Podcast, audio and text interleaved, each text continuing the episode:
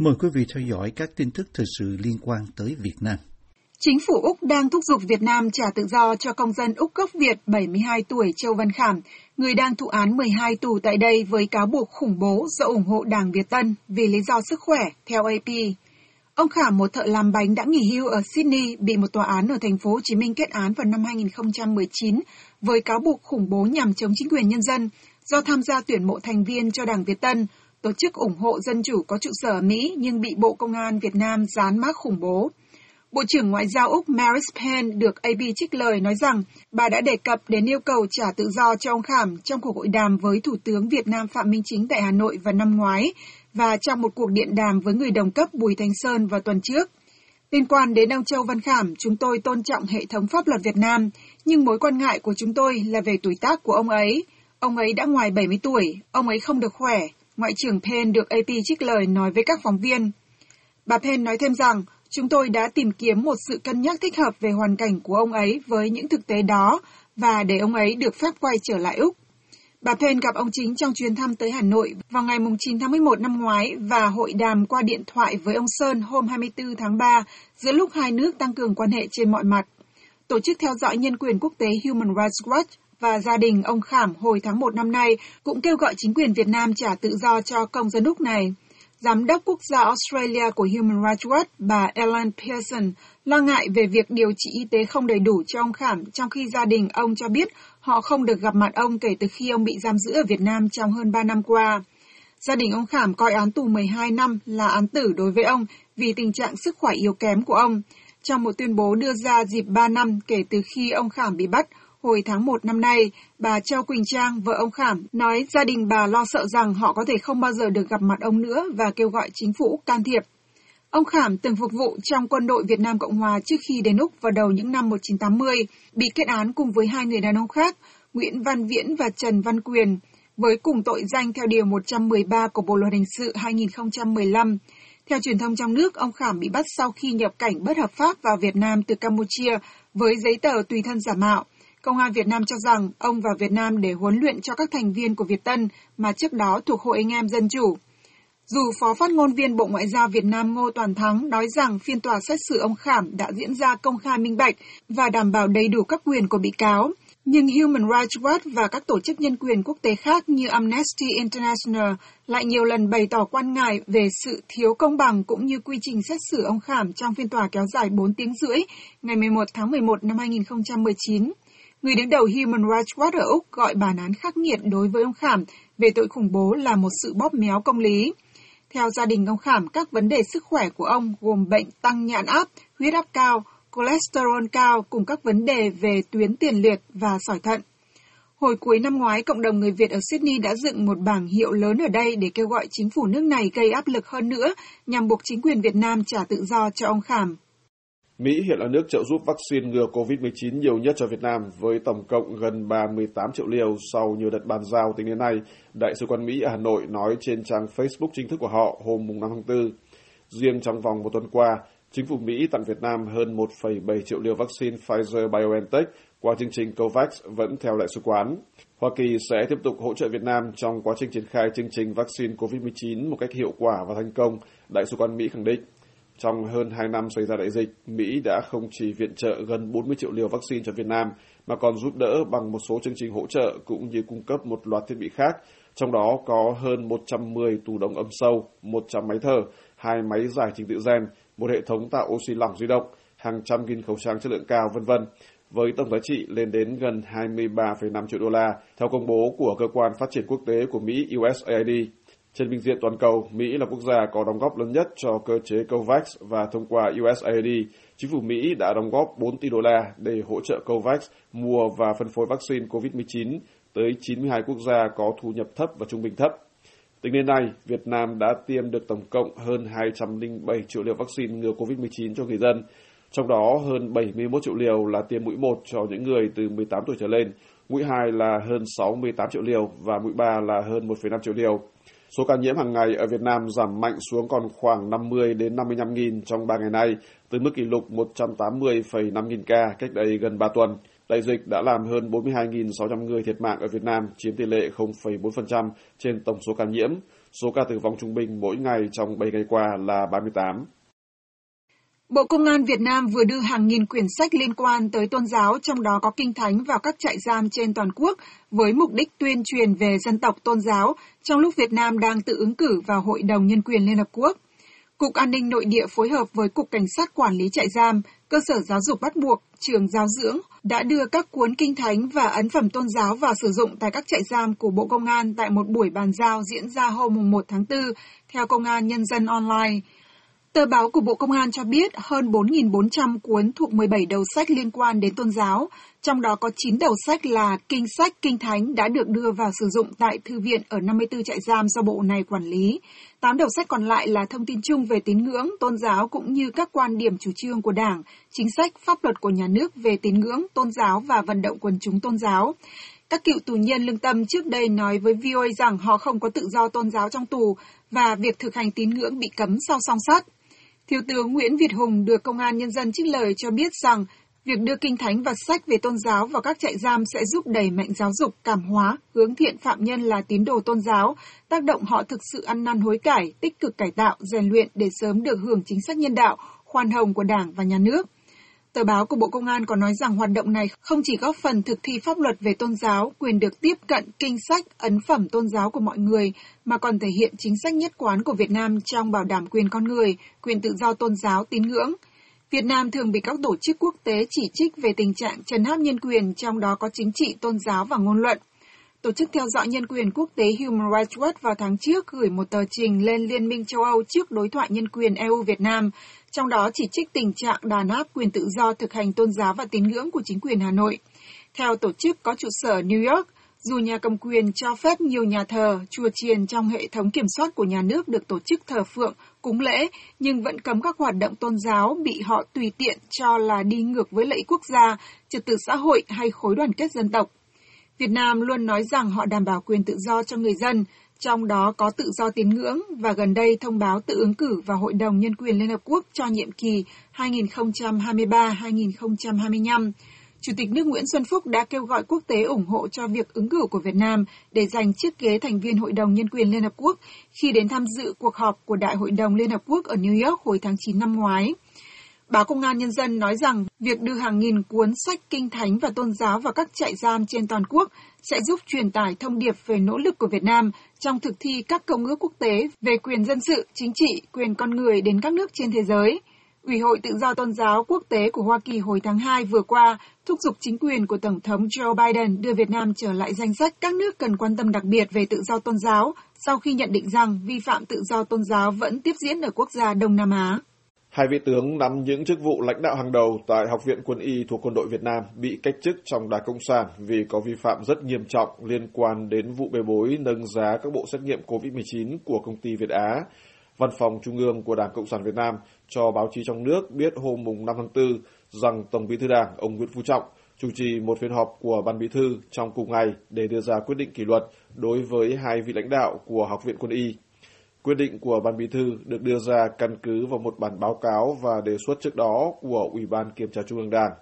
Theo quyết định này, Trung tướng Đỗ Quyết, Giám đốc Học viện Quân y và Thiếu tướng Hoàng Văn Lương, Phó Giám đốc bị cách chức tất cả các chức vụ trong Đảng trong hai nhiệm kỳ. Cụ thể, ông Quyết bị cách chức Phó Bí thư Đảng ủy của học viện, còn ông Lương bị cách chức Ủy viên Ban Thường vụ Đảng ủy trong nhiệm kỳ 2015 đến 2020 và 2020 đến 2025. Với tư cách là người đứng đầu học viện, Trung tướng Quyết bị Ban Bí thư xác định là người chịu trách nhiệm chính về những vi phạm khuyết điểm của học viện trong công tác nghiên cứu chế tạo bộ sinh phẩm xét nghiệm COVID-19 và mua sắm vật tư y tế, bộ xét nghiệm phòng chống dịch COVID-19. Như VOA đã đưa tin, vụ bê bối về mua sắm cho phòng chống đại dịch vỡ lở ra hồi tháng 12 năm 2021 khi Công an Việt Nam bắt giữ ông chủ của công ty Việt Á với cáo buộc thổi giá trục lợi từ việc bán các bộ xét nghiệm trong đại dịch. Sau đó, một loạt cán bộ y tế và sĩ quan quân đội cũng bị bắt. Vụ này gây phẫn nộ to lớn trong dư luận Việt Nam vì các nhà điều tra thu thập được những bằng chứng cho thấy Việt Á câu kết với nhiều cơ quan nhà nước để thổi giá bộ xét nghiệm bán cho các bệnh viện và các đơn vị phòng chống dịch trên khắp cả nước, thu về ít nhất khoảng 4.000 tỷ đồng và chia chắc tiền phần trăm hợp đồng có thể vào khoảng 800 tỷ đồng. Liên quan đến vụ bê bối này, Ban Bí thư đánh giá Trung tướng Quyết đã vi phạm một loạt các quy định của Đảng Cộng sản và pháp luật của nhà nước. Cấp phó của ông Quyết, Thiếu tướng Lương, cũng bị xác định là đã có vi phạm khuyết điểm trong vụ này. Trên phương diện rộng hơn, Ban Bí thư đánh giá rằng Ban Thường vụ Đảng ủy Học viện Quân y mà hai ông Quyết và Lương có vai trò lãnh đạo trong đó đã vi phạm nguyên tắc tập trung dân chủ, thiếu trách nhiệm, buông lỏng lãnh đạo chỉ đạo, thiếu kiểm tra giám sát trong hai nhiệm kỳ liên tiếp là 2015 đến 2020 và 2020 đến 2025. Sự vi phạm nêu trên đã dẫn đến hậu quả là tướng Quyết và tướng Lương là hai lãnh đạo chủ chốt của học viện và nhiều cán bộ đảng viên khác trong cơ quan này đã mắc vào vụ bê bối Việt Á. Ban Bí thư của Đảng Cộng sản Việt Nam khẳng định những vi phạm khuyết điểm của Ban Thường vụ Đảng ủy Học viện Quân y đã gây hậu quả nghiêm trọng.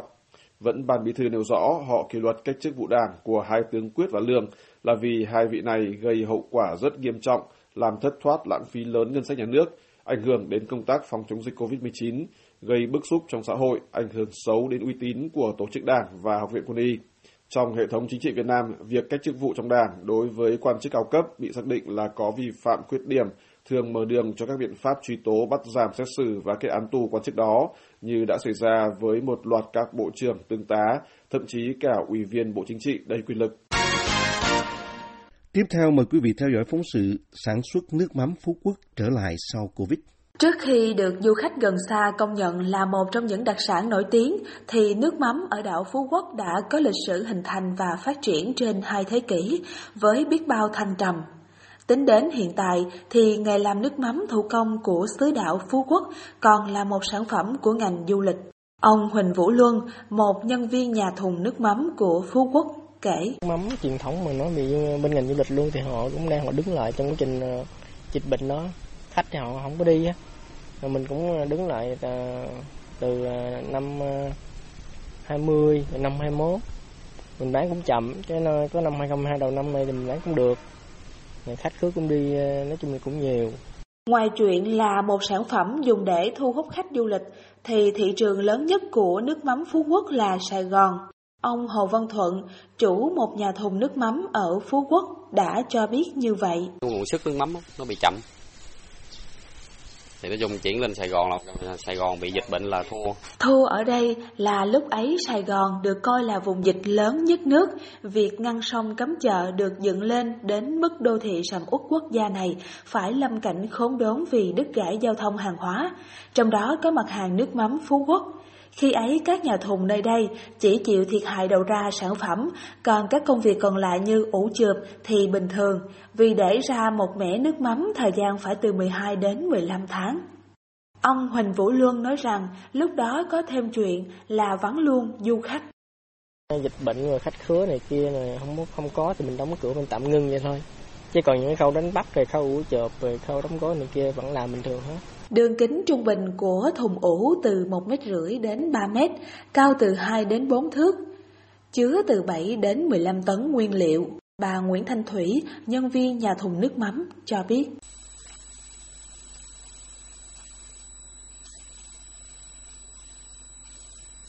Giờ thì việc buôn bán đang gần như trở lại bình thường khi Phú Quốc đã mở cửa đón du khách. Nhiều chủ nhà thùng đầu tư nơi bán hàng bề thế để vừa tiếp thị sản phẩm, vừa làm một điểm du lịch với mong muốn giới thiệu giá trị văn hóa ẩm thực của quê hương, đồng thời cũng là gìn giữ nghề truyền thống của ông cha để lại. Tiếp theo, Việt Hùng sẽ gửi đến quý vị phóng sự vận động người Việt ở hải ngoại tham gia khảo sát xã hội. Eden, trung tâm thương mại lớn nhất của người Việt ở khu vực thủ đô nước Mỹ. Hôm nay, Jennifer Trương, một nhân viên làm việc cho chính quyền quận Fairfax, bang Virginia, lại tới đây để thu thập ý kiến người dân về những gì cần thay đổi trong các dịch vụ y tế công trên địa bàn quận để đáp ứng tốt hơn nhu cầu của các gia đình. Tại đầu tiên em tham gia là vì khi em nhận được cái tờ khảo sát này không chỉ là bản tiếng Việt mà còn có một bản tiếng Anh và một bản tiếng ờ, Mễ nữa. Nên em nghĩ là nếu mà người Việt mình không tham gia thì ờ, cộng đồng sẽ không thể biết được người Việt mình đang cần gì và muốn những gì và cần thay đổi những gì. Nên là em nghĩ là cái này mình tham gia cũng là giúp cho cộng đồng mình tốt hơn. Nên là em quyết định tham gia khảo sát như này. Tuy vậy, những người hiểu được sự cần thiết của việc tham gia vào các cuộc khảo sát ý kiến cộng đồng như Hương Giang không phải là nhiều. Theo đánh giá của quận Fairfax, nơi tập trung đông các gia đình gốc Việt nhất ở khu vực thủ đô nước Mỹ, thì cộng đồng gốc Việt là một trong những cộng đồng ít tham gia và bày tỏ nhu cầu ý kiến của mình vào các quyết sách của chính quyền địa phương nhất. Đây là điều mà những nhân viên xã hội và tình nguyện viên gốc Việt này đang muốn thay đổi từ những chương trình khảo sát ý kiến về các dịch vụ y tế như thế này. Em nghĩ là ở thành phố người ta muốn hỏi là tại vì người ta muốn biết cái um, cái yêu cầu của mình là gì để uh, sau khi người ta có cả hết câu hỏi uh, cả, cả hết trả lời thì những sở y tế trên miền Bắc Virginia và um, bệnh viện Inova sẽ um, điều chỉnh những chương trình và phục vụ của họ để tập trung vào gì mà quan trọng cho mình. Thì uh, à, cộng đồng Việt phải um, trả lời để người ta biết là cái yêu cầu của mình là gì. Những người cộng đồng Việt Nam của mình chưa có biết được những cái quyền lợi, những cái benefit hoặc là những cái chương trình nào có thể như là giúp đỡ được cho cộng đồng Việt Nam vì mình không biết những cái chương trình cho nên là khi mà những cái những cái funding của chính phủ gửi về cho tất cả các cộng đồng cho các tất cả các sắc dân khác đó, thì cộng đồng Việt Nam của mình lại không được uh, hưởng những cái trợ cấp mà cần thiết uh, tới khi mình biết rồi á thì cái chương trình nó đã đã xong mà khi chương trình đã xong á thì cái funding của những năm sắp tới á mình sẽ không có nữa theo thống kê mới nhất thì hiện có hơn 60.000 người gốc Việt sinh sống tại khu vực thủ đô Hoa Kỳ, phần lớn tập trung tại quận Fairfax, bang Virginia. Hiện cộng đồng gốc Việt là một cộng đồng lớn, tương đương cộng đồng người gốc Hoa và người gốc Hàn Quốc sinh sống trong vùng. Tuy vậy thì các chương trình hỗ trợ y tế, xã hội và bảo tồn văn hóa, hiện cộng đồng gốc Việt lại nhận được ít hơn rất nhiều so với hai cộng đồng kể trên. Lý do chính cho thực tế này là do người Việt thường ít tham gia vào các chương trình khảo sát lấy ý kiến của chính quyền địa phương. Và thói quen này theo một số người làm việc trong lĩnh vực khảo sát thì xuất phát một phần từ nguyên nhân là thế hệ đầu tiên của người gốc Việt sinh sống tại Mỹ không có thói quen được hỏi ý kiến và tham gia vào các quyết sách của chính quyền khi còn ở Việt Nam.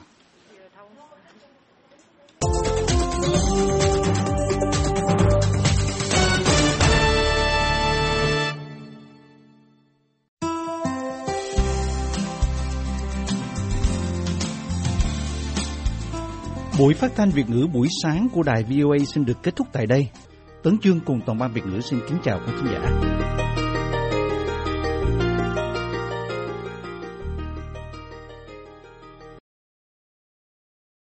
This program has come to you from the Voice of America, Washington.